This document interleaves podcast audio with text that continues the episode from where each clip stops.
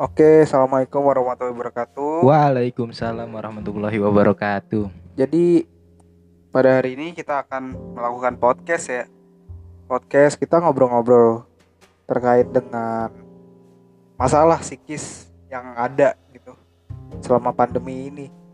Dan saya nggak sendiri. Saya di sini ada Bang Farid. Bang Farid ini nemenin saya podcast pada hari ini. Kenalan dulu dong Bang Farid. Ya, perkenalkan nama saya Farid. Udah. Ya, ah. Saya juga ditemenin sama Bang Fawas nih. Iya. Ini kalau misalkan sendiri yang bukan podcast namanya. Jadi Bang Farid nih ngapain aja sih selama ini? Selama masa pandemi ini Farid nih ngapain gitu? Sebenarnya enggak ada bedanya sih sama sebelum pandemi. Oh, enggak, sebelumnya gini deh, perkenalan dulu deh. Perkenalan. Perkenalan apa aja nih yang dikenalin nih? Eh uh... Perkenalan, umur, terus sekarang ikut lagi kegiatan apa, terus ya udah gitu aja kegiatannya ngapain gitu. Nama saya Muhammad Farid Fajar Susanto, biasa dipanggil Farid.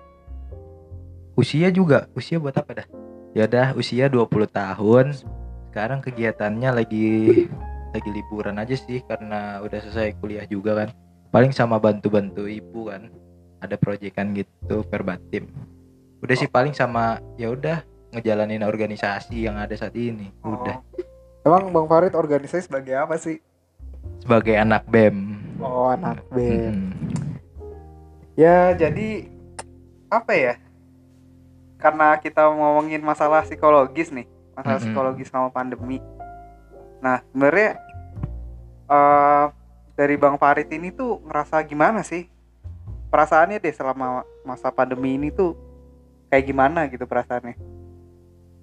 Perasaan, perasaannya uh, gampang-gampang susah gitu sih jelasinnya. Dalam gimana artian tuh? Ya sebenarnya sih kayak biasa aja gitu, tapi rada sedih juga sih karena lebih ke organisasi ya kalau ngomongin ke organisasi. Iya, uh, enggak sih maksudnya. Kayak apa ya? Kayak perasaannya aja deh, perasaannya. Utarain aja perasaannya gimana sih? Kan kita transisi nih. Heeh. Uh-uh. Tahu enggak sih kayak dulu kita uh, ngelakuin kegiatan tuh secara offline. Ngelakuin kegiatan tuh kayak apa ya? Tatap muka langsung. Kalau begini ya gimana gitu perasaan Bang Farid gitu. Sebagai ya menjalani organisasi, terus kuliah juga ya Bang Farid ya. Yoi. Bantu orang tua gimana gimana? Perasaannya lebih ke bosen sih karena banyak di rumah. Biasanya kan juga ngalor ngidul gitu, dalam artian keluar-keluar kan, main ketemu temen, banyakin komunikasi. Sekarang lebih banyak di rumah ya, walaupun bisa juga ya lewat media sosial gitu, teleponan, tapi rasanya kayak beda aja gitu. Kita gak ngeliat ekspresi orang pas ngobrol sama kita gimana. Jadi rasanya kayak ada yang kurang aja gitu. Kalau misalkan dari apa ya, ada yang menghambat gak sih maksudnya dari kegiatannya Bang Farid gitu selama ya gini, selama masa pandemi ini kegiatan-kegiatan tuh ada yang terhambat gak? Sebenarnya banyak sih, bukan terhambat ya, tapi berubah rencana gitu.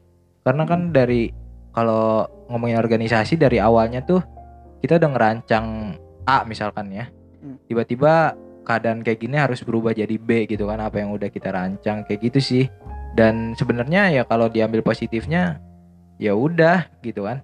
Kayak misalkan kita dihadapin sama ujian gitu kan, ya udah harus kita selesain ujiannya kayak gitu. Kalau emang kalau lu ngapain aja Was selama pandemi ini kegiatannya gitu? Yang dirasain deh, kita di yang ditanyain.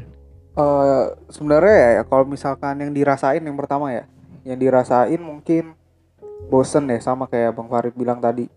Terus Uh, apa ya, jadi kegiatan-kegiatan di rumah ini nggak semenarik menurut menurut gue ya, nggak semenarik uh, ketika gue terjun langsung ke lapangan gitu secara offline kayak gitu tuh. Gue kayak apa ya, ya beda aja suasananya. Dan ini tuh membuat diri gue tuh kayak uh, stres gitu. Karena apa? Karena di rumah doang gitu. Karena di rumah doang kondisinya tuh ya udah lu ada di dalam kondisi yang kayak di penjara menurut gue gitu. Kayak ya ini di luar dari konteks corona itu ya, konteks pandemi. Ya apa ya, ya membosankan, stres. dari bosan menjadi stres gitu. Dari bosan menjadi stres untuk masalah transisi dari offline ke online ya sekarang ya, dari dulu uh, offline sekarang jadi work from home gini jadi online, itu bukan sesuatu yang mudah gitu.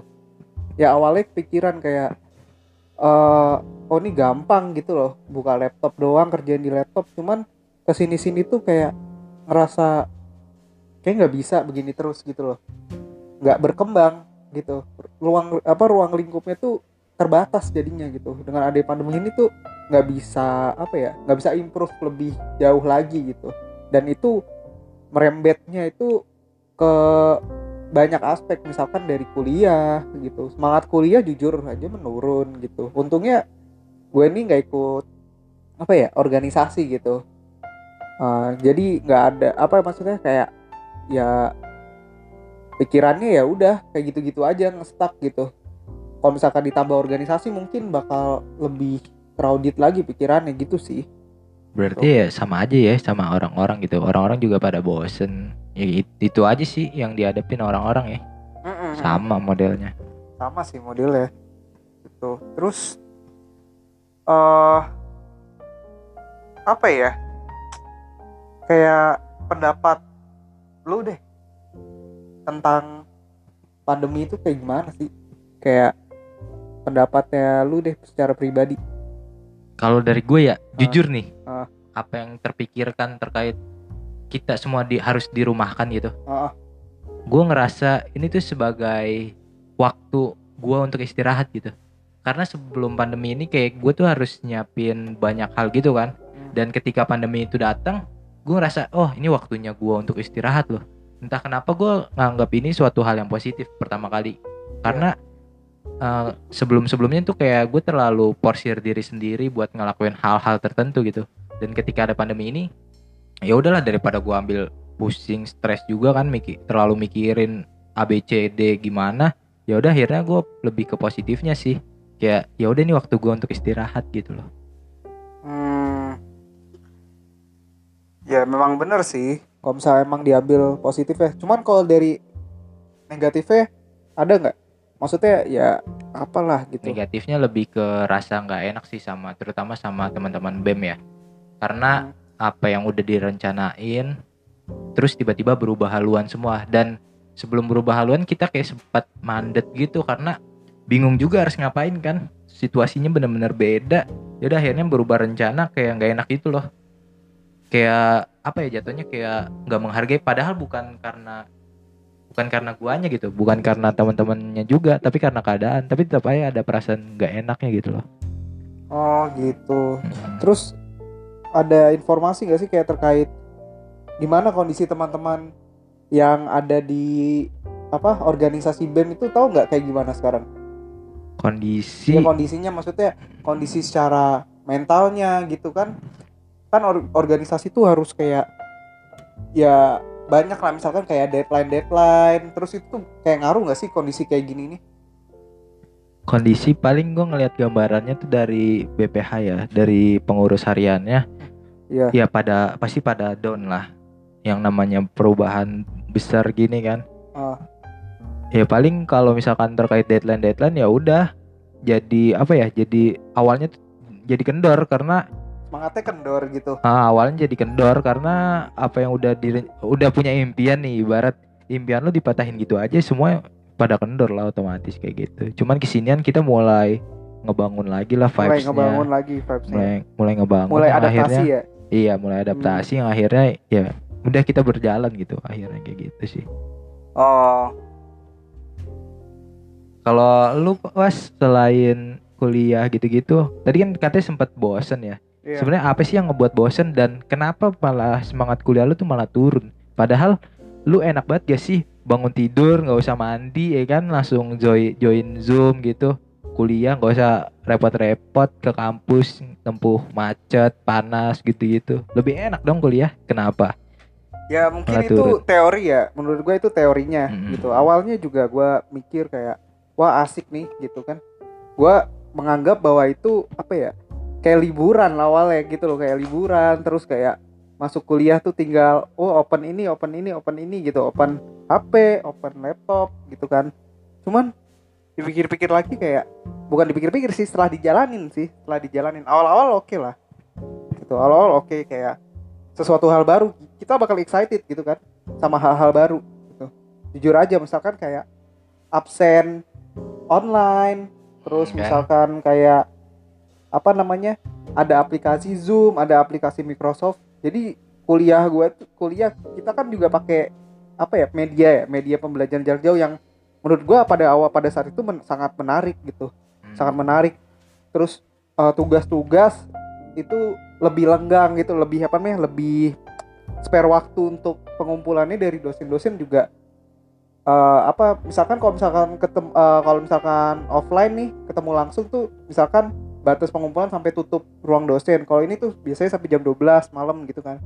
Cuman makin kesini kayak apa ya? Mungkin karena gue bangun tidur dengan kondisi yang sama gitu loh.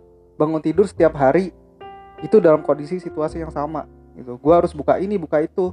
Jadi yang tadi gue bilang kalau misalkan gue kurang ke improve gitu. Gue kurang, kurang ke improve karena hari-hari gue hanya begitu gitu loh. Hari-hari gue hanya di kamar, bangun tidur, mandi, gak ada kegiatan lain selain, apa, selain kuliah. Terus kayak ya udah itu juga nggak masuk gitu loh, nggak masuk, kadang tuh nggak masuk di otak karena vibe-nya itu emang nggak dapat, pada akhirnya tuh nggak dapat penj- pembelajaran jarak jauh. Belum masalah koneksi, bener nggak, koneksi koneksi kita nggak stabil, maksudnya kadang stabil kadang enggak dong setiap hari. Nah itu ganggu juga gitu loh, itu juga bakal be- berpengaruh sama kita. Kayak misalkan gue pernah di situasi kayak uh, kondisi internet lagi buruk, gue tiba-tiba semangatnya jadi turun gitu loh.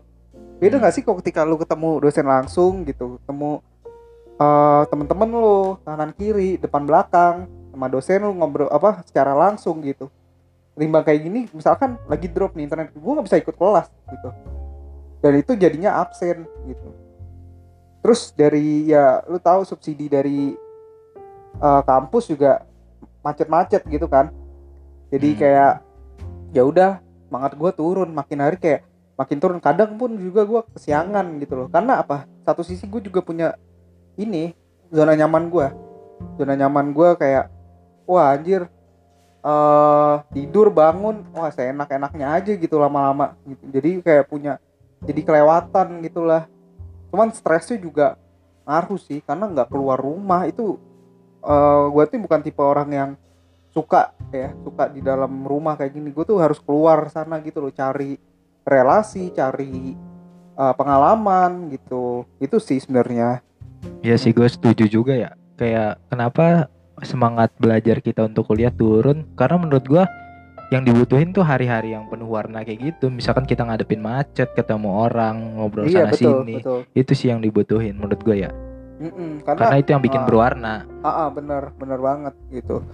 Jadi gue sangat merindukan lah nih, kayak kapan nih kita bisa masuk lagi gitu, kapan kita bisa apa namanya, bisa ngobrol lagi sama kawan-kawan di kampus, bisa belajar bareng lagi, bisa nongkrong bareng lagi gitu. Pasti lu juga butuh nongkrong kan, sama kayak gue nggak nongkrong nih, itu stres banget. Apalagi gue tuh orangnya enak uh, nongkrong terus, pulangnya malam mulu gitu kan. Anak nongkrongan ya? Iya, ya gitulah. Maksudnya kayak lu sharing-sharing sama kawan-kawan, lu lu main game bareng gitu kayak. Sam, apa namanya uh, ya lu ada di samping temen lu gitu, lu bisa ngobrol langsung gitu. Kalau kayak gini coba lu ngobrol sama siapa, gue ngerasa kayak kadang kok ngobrol sama keluarga juga kurang gitu loh. Karena gimana ya, adik gue jauh umurnya, orang tua gue jauh, kayak pikiran gue, pikiran dia tuh kayak apa ya, ketimpang gitu, hmm. jauh gitu, paham gak? Paham, paham. Iya jadi ya gitu masa ya gue kayak ngobrol sama tembok gitu. Tapi untungnya gue punya pacar sih, jadi ya masih bisa calling lah, masih bisa. Cuman yang intens cuman dia gitu. Coba bayangin kalau misalkan ketemu langsung, gue bisa ngobrol sama kawan-kawan gue, bisa ngobrol sama pacar gue sekaligus gitu kan. Hmm, iya iya. Nah iya. Itu sebenarnya rada. Tapi nah, positifnya ya pacar lu jadi lebih inilah, lebih dekat lah ya. Iya, gara-gara mungkin, hubungannya lebih intensif ya. Uh, uh, mungkin rasa afeksi ya, afeksinya iya. Mungkin lebih kerasa gitu, lebih kerasa. Ya karena ya pasti kita saling menguatkan satu sama lain lah, seperti itu. Gitu. Betul, betul. Terus di sini nih gue kan baca nih data kan, data, hmm. data terkait uh, trauma nih. Ini yeah. sa- ini menurut gue trauma ini apa ya? Jadi hal yang sangat sangat apa ya? Sangat uh, ibaratnya tuh kayak bahaya gitu loh. Trauma itu kan sesuatu yang bahaya kan. Mm-hmm. Kayak lu trauma, lu bakal mengganggu jalan hidup lu gitu loh. Terus terus habis itu uh, ya akhirnya secara kegiatan lu bakal keganggu gitu. Nah, trauma trauma karena apa nih? Trauma karena ya, pandemi. Iya, tra- trauma kayak bukan trauma sih, trauma uh, trauma psikologis gitu. Kayak mungkin stres gitu, stres-stres meningkat gitu. Terus trauma kayak apa ya? Ya lu nggak mau lagi di situasi yang sama gitu. Cuman di sini sih lebih kayak stres sih sebenarnya, bukan trauma sih. Hmm. Itu tuh gue lihat angkanya tujuh puluh tujuh persen itu cemas.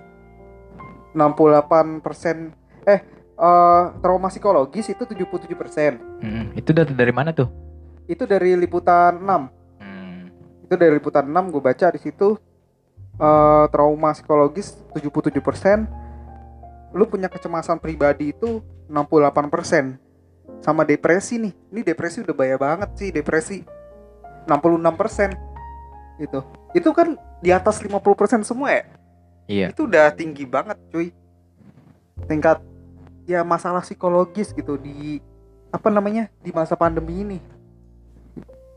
Terus kalau menurut lu itu kayak gimana? Pendapat lu nih terkait dengan hal ini gitu, dengan tingginya masalah psikologis ternyata gitu setelah kita kulik la- setelah gua kulik lagi gitu.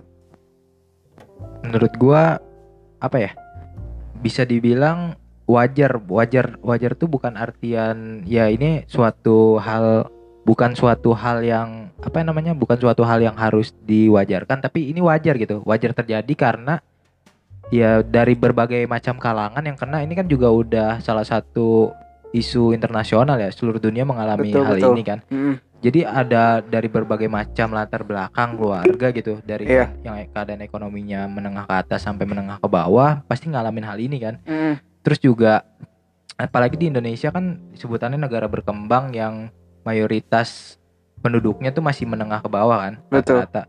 Nah itu pasti kan ada pengaruhnya sama ekonomi juga, akhirnya kenalah ke psikis mereka gitu, ke psikologis mereka yang yang akhirnya menyebabkan itu depresi karena bingung kena P H K, bingung oh, nyari iya, iya, kerja iya, lagi iya. kayak gimana. Hmm. Kan pengurangan dari perusahaan juga pengurangan besar-besaran kan terhadap iya, karyawannya. Iya, kayak gitu sih.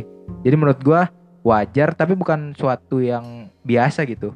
Wajar dalam artian ya wajar ke- kejadian kayak gini karena semua orang mengalami. Jadi wajar ada angka segitu, kayak gitu maksud gua. Hmm, gitu. Iya sih benar sih, kayak selama pandemi ini kan banyak yang di P H K. Mm-hmm. Iya sih benar sih. Kayak dia tuh pasti bingung sih gimana caranya. Pasti dia kepikiran kayak gimana gua survive dari kondisi kayak gini gitu. Sementara gua enggak punya pekerjaan tetap gitu. Coba bayangin aja ya, kayak misalkan ya pasti stres banget sih, tekanannya tuh semakin apa ya, ya semakin meninggi gitu menurut gue, karena ya kondisi global juga apa ya, lagi mangkas-mangkas duit lah, ibarat bukan mangkas duit sih, kayak saving money banget gitu kan, buat kedepannya tuh perusahaan mau kayak gimana gitu. Cuman ya gitu, belum ada apa ya, pemerintah tuh masih belum ada ini apa namanya, kayak semacam solusi yang kayak benar-benar apa ya, uh, gimana caranya bikin survive orang-orang yang kena P H K ini gitu. Cuman bahaya juga sih. Tapi menurut lu di antara trauma, cemas sama depresi, menurut lu bahaya mana sih? Kalau untuk ya untuk orang lah umumnya. Paling gue nanggepin ini dulu ya, kata-kata lu tadi terkait pemerintah. Kalau menurut gue pemerintah tuh udah ngelakuin su- hal yang maksimal sih kalau menurut gue, karena apapun yang dilakuin pasti ada plus minusnya gitu. Oh iya betul. Mau lakuin A pasti ada minusnya, misalkan uh, kurang inilah, kurang itulah kayak gitu. Uh. Menurut gua apapun yang dilakuin tuh udah maksimal sih.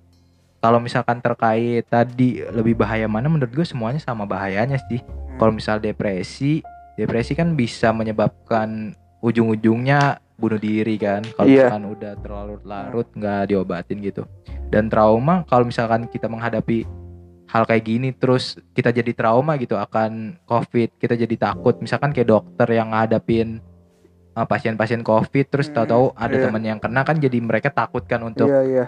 ngatasin pasiennya. Itu hmm. bakalan impactnya bakalan gede banget sih, berkurangnya tenaga medis gara-gara trauma gitu. Menurut gue semuanya sama bahayanya sih. Uh, kayak gitu sih paling. Iya betul. Sebenarnya kalau dipikir-pikir juga ya, Indonesia ini kaget gitu. Kaget kan kayak masalah kayak COVID ini kan kayak suatu musuh, kayak musuh hmm. buat kita. Cuman nggak kelihatan musuhnya gitu. Kalau kita uh, pik- uh, kalau kita tarik lagi nih untuk masalah kesehatan ya, ini bukan masalah sedikit. Kayak dulu aja ada SARS, MERS gitu-gitu. Hmm. Kayak flu babi gitu kan. Hmm, flu burung. Gitu, flu burung. Nah itu jelas lawannya ada gitu kan, unggas babi kan, tinggal bu, tinggal eksekusi aja. Kalau sekarang kan nggak jelas gitu, karena pe, apa penularannya aja dari udara, dari bersentuhan segala macem gitu kan. Ya emang agak susah sih mungkin dalam kondisi seperti ini ya. Benar juga sih kata Bang Farid. Kalau pemerintah mungkin udah maksimal ya. Bahkan sekarang udah apa namanya? Udah pengen ada peringatan nih, kita bakal kayak krisis tahun sembilan puluh delapan lagi.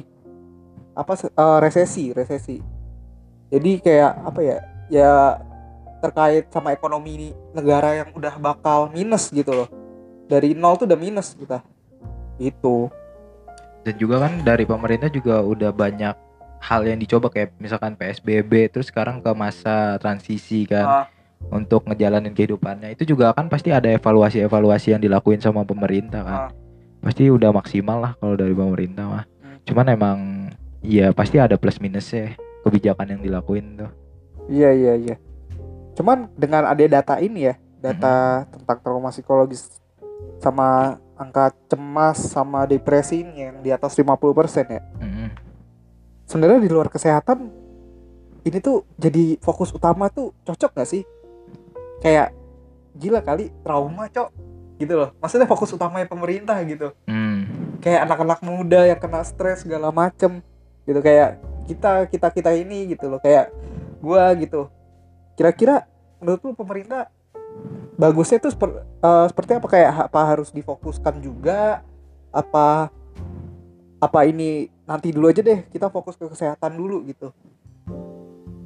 Sebenarnya pasti udah ada, tiap-tiap bidang tuh udah ada fokusnya masing-masing ya, kayak hmm. ngatasin kesehatan, ngatasin apa-apa gitu. Kayak misalkan Uh, kalau misalkan ngomongin stres dari remaja gitu, kan sekarang udah banyak lomba-lomba yang diadain secara online. Lomba-lomba itu kan otomatis bikin kita ini gak sih, bikin kita teralihkan gitu pikirannya dari yang kita selalu mikirin. uh, Kita bingung gitu, kita cemas buat ngapa-ngapain nih. Misalkan harus di rumah aja, kalau keluar rumah takutnya bersentuhan sama orang lain, kena tular gitu kan. Akhirnya diadainlah lomba gitu kan, lomba online. Menurut gue jangan ngandelin dari pemerintah doang lah, tapi dari kita masyarakat juga ikut andil gitu, ngadain oh, iya, hal-hal semacam kayak gitu, hal-hal kecil uh. yang perlu diperhatiin juga lah. Itu kan bisa ngalihin apa namanya pikiran kita dari hal-hal yang negatif terus kan. Uh, iya, Dan iya. juga kan kalau kita mikirin ini terlalu ra- larut, mm. maka ya nanti bakalan bikin tubuh kita drop juga kan. Iya, iya, Lebih betul. Baik kita ngelakuin aktivitas lain, bukan berarti kita melupakan ya. Iya. Tapi tetap awas, tapi tetap ya udah kita jalanin aktivitas lah kayak biasa gitu, walaupun hmm. dengan cara yang beda. Iya iya benar-benar. Mungkin ini lebih kayak kesadaran ya, maksudnya kayak uh, untuk beberapa orang menurut gua kayak yang punya resiliensi tinggi gitu untuk bertahan dalam kondisi ini. Harusnya menurut gua ya, ini mungkin saran aja sih, saran aja sama teman-teman semua yang mungkin kepikiran gitu. Ini masalah psikis ini bukan yang main-main gitu kan. Uh, mungkin bisa kayak buatlah sesuatu gitu. Buatlah sesuatu, entah itu kayak tadi Bang Farid bilang, yang lu bilang kayak buat kayak lomba-lomba oh, online hmm. gitu kan. Itu kan kayak oh jadi ngebantu psikis kita tuh jadi seneng lagi gitu loh, kayak dari stres mungkin dengan ada lomba itu nggak stres gitu kan. Kita lebih fokus ke gamenya lah gitu kan, lebih ah, fokus ke lombanya. Fokus ke gamenya gitu. Kalau enggak kayak bikin lah semacam kayak apa ya, kayak konseling online gitu kan, kayak konseling-konseling online gitu perbanyak, atau mungkin kayak kegiatan-kegiatan deh gitu, nggak usah konseling. Kayak secara nggak langsung kita berpartisipasi ke de- kegiatan itu, nah itu akan mereduksi, menurut gue ya, akan mereduksi uh, stres kita gitu, depresi kita gitu. Dan juga nih kalau misalkan ada teman-teman kalian nih yang lagi stres atau kayak gimana, bisa aja tuh kayak kalian kalau misalkan emang kuat gitu di kondisi ini ya, ajak dia nongkrong, bukan nongkrong sih, nongkrong ya masih ya wanti-wanti lah, nongkrong sekarang kan karena P S B B bisa pakai uh, apa namanya masker, masker gitu-gitu kan. Ya ajaklah misalnya komunikasi, entah itu kayak grup call atau mungkin lu bisa nongkrong via Zoom gitu kan. Nah itu bisa nih, misalkan teman-teman kalian nih kayak misalkan ketawa, tahu nih dia stres, entah itu dia uh, dengan pelampiasannya dia mungkin bikin snapgram atau mungkin apa, ntar kalian tahu tuh jangan kalian diemin gitu, karena ini tuh sangat bahaya menurut gue ya, masalah psikis ini. Bisa aja dia Uh, apa namanya saking tertekannya dia tuh sampai kayak nggak mau makan atau bisa aja gitu dong, bisa aja dong gitu. Saling ingetin lah satu sama lain. Ya. Saling peduli, saling ingat satu sama lain gitu, gitu sih. Nah, uh, apa ya?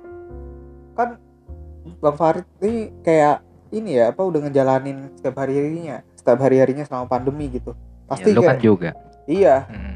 kayak gimana sih cara ngatasin gitu, cara ngatasin masalah psikis gitu, apapun hal, apapun masalah psikis yang lo alami gitu, itu gimana caranya lo bisa mereduksi lah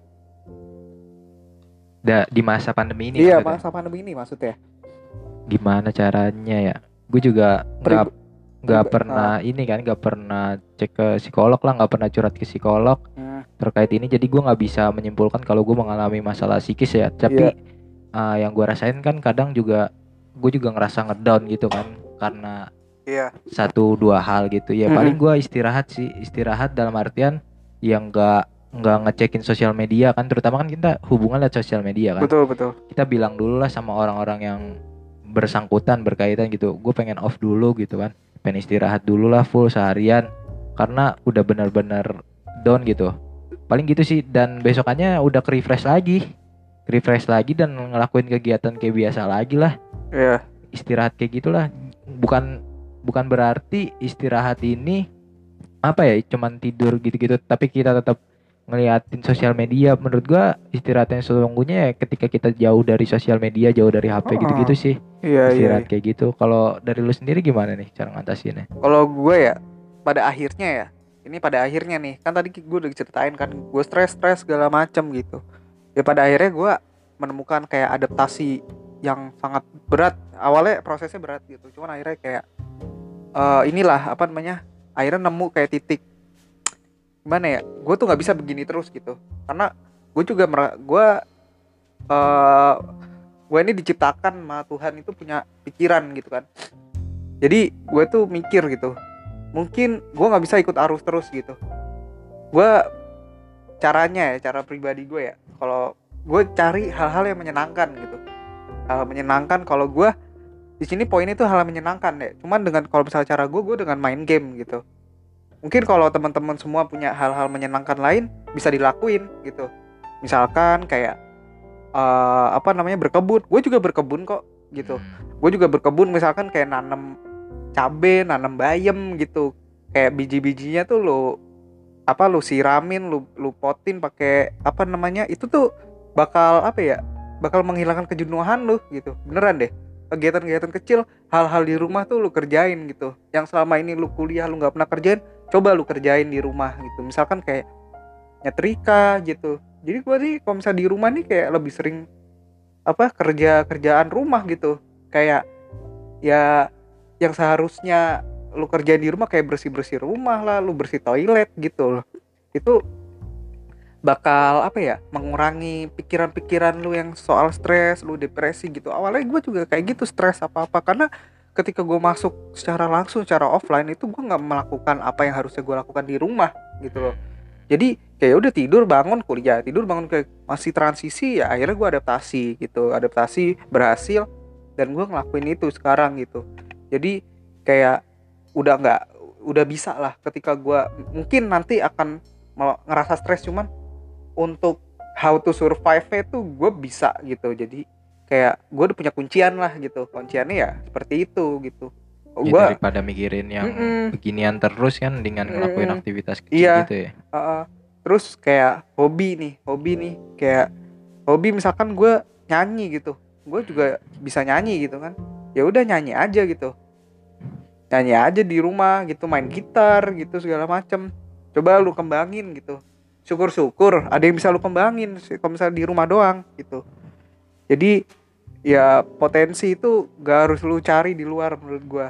Kayak kondisi kayak gini tuh orang ber, mungkin berlomba-lomba juga nih, gimana gue menciptakan sesuatu, mengembangkan sesuatu tuh dari rumah gitu. Ini challenge sih menurutnya, menurut gue ya. Nah mungkin teman-teman bisa men-challenge diri nih, men-challenge diri supaya gak kepikiran lagi, gak stres-stres lagi, gak uh, depresi lagi gitu. Nah berarti uh, tadi yang lu bilang kan gak bisa ngimprove ya awalnya, berarti sekarang udah bisa ya ngimprove-ngimprove uh, sesuatu. Iya, udah bisa meningkatin sesuatu. Bisa lah, bisa meningkatkan lah gitu. hmm. Tapi sampai saat ini gue masih terus berproses gitu, berproses untuk arah yang positif gitu. Jadi ya ya gitu deh pokoknya. Nah uh, di sini ada saran nggak sih, maksudnya kayak saran untuk teman-teman yang yang denger ini nih, denger podcast kita gitu. hmm. Ya cara Mengata, mengata, mengatasi ya kondisi-kondisi yang gak enak lah gitu. Udah saran gak untuk teman-teman?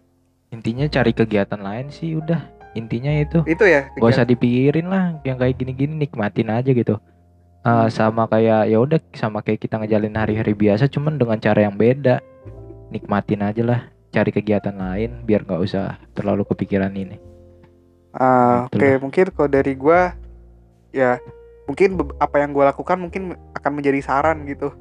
Maksudnya betul, betul. Apa yang gue lakuin mungkin bisa ada teman-teman lakuin nih gitu. Saran uh, saran-saran gue mungkin sama kayak apa yang gue lakuin gitu. Karena itu sementok-mentoknya orang menurut gue. Enggak sih, enggak sementok-mentok. Itu sementok-mentoknya gue gitu.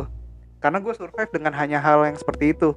Mungkin teman-teman bisa nge-improve lagi gitu. Misalkan coba deh uh, lu berdiam diri.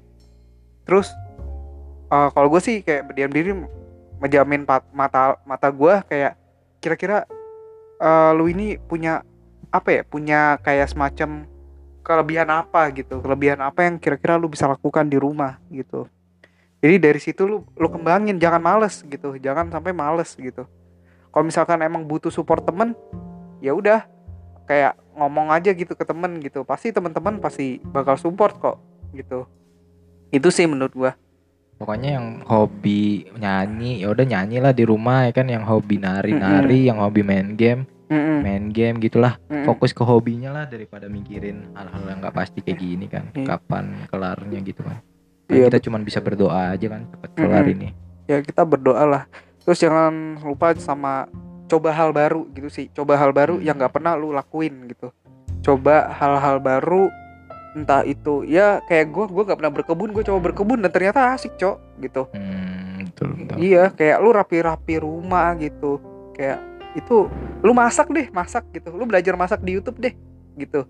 Pasti itu ada ada kenikmatan sendiri gitu loh. Kalau menurut gue, gue juga masak gitu loh, gue masak nasi goreng, gue akhirnya uh, skill masak gue ningkat gitu, gue belajar dari YouTube segala macem gitu. Coba deh kalian hmm, apa namanya kalian coba coba diterapin gitu. Mungkin nggak perlu sama sama kita gitu, karena setiap orang punya kelebihannya masing-masing kan. Kalau misalnya kelebihannya sama, coba diimprove aja gitu.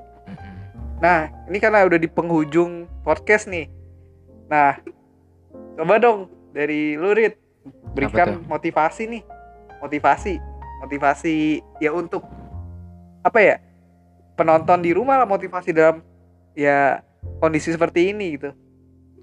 Apa ya, nggak pinter gue cari kata-kata ya motivasi. Apaan aja lah, maksudnya ya lu pasti apa ya, ya motivasi yang lu lakuin sama diri lu sendiri juga nggak masalah sih. Ya udah, motivasinya paling kalau dari buat gue sendiri ya, gue lebih mandang satu hal tuh dari segi positifnya lah, jangan lihat negatifnya aja. Pasti apa senegatif-negatifnya sesuatu gitu pasti ada hal positifnya lah, lihat aja dari situ lah. Kayak misalkan tadi di awal gue bilang, kalau misalkan COVID ini positifnya untuk gue istirahat lah, jadi waktu gue untuk istirahat di rumah, yeah. lebih banyak ngobrol sama keluarga. Udah, kita lihat dari sisi positifnya dan kita olahlah sisi positif itu. Kayak gitu sih kalau dari gua. Kalau dari lu gimana nih, Was? Ya, motivasi. Lebih pinter nih mana? Berkata-kata nih. Apa gua gak pinter, gila berkata-kata. Pinter dari mana? Ya motivasi dari gua hmm, mungkin apa ya? Eh uh, lakukanlah apa yang kamu bisa pada saat ini gitu. Lakukan apa yang kamu apa kembangkan, lakukan. Jangan malas dan juga jangan lupa untuk berdoa gitu. Karena uh, kekuatan uh, agama itu pasti ada gitu. Mak- uh, makanya kita harus imbang. Jangan sampai lu berkegiatan, jangan lupa juga lu untuk uh, apa menjalankan kewajiban yang disuruh agama lu gitu sih. Karena spiritual spiritual spiritualitas spiritual spiritualitas itu penting menurut gua nah, gitu. Okay. Jadi mungkin ya, kita udah di penghujung, penghujung acara. Mungkin thank you banget nih Rit udah podcast bareng gue. Iya yeah. Terus mungkin teman-teman bisa ambil ya positifnya. Ya bisa dengerin podcast ini mungkin ya ambil baik-baiknya aja. Mungkin kalau misalkan dari kata-kata kita yang kurang berkenan ya udah maafin aja, kita anak muda itu, kita masih berkembang. Jangan lupa uh, saran-saran kita lakuin ya di rumah kalau misalkan emang cocok, uh, sesuai. Sesuai terus ya ya udah lu kembangin sendiri aja gitu. Ini kita cuma bisa saran gitu loh. Ya, kita ngobrol-ngobrolin ini sebenarnya karena memang keresahan uh, ya. Iya, keresahan gitu. Terus juga uh, based on data juga ternyata oh banyak juga yang gitu loh. Keresahan uh-uh. seperti kita. Iya, uh-uh. Ya udah mungkin kita di penghujung acara Hujung gimana acara nih? Mulu nih dari tadi. Iya, gue pengen sebenarnya sebenarnya gue pengen closing, cuman gue nggak ngerti closingnya kayak gimana. Kan kalau Om Deddy kan five, four, three, two, one, close the door. Kalo, itu itu opening. Nah, emang close the ya, ya di apa? Akhir juga close the door. Oh gitu ya. Iya. Giana deh enaknya lo. Gak tau, pokoknya ya udah tutup ya. Satu, dua, tiga, tutup pintu. Ya, okay. Dadah.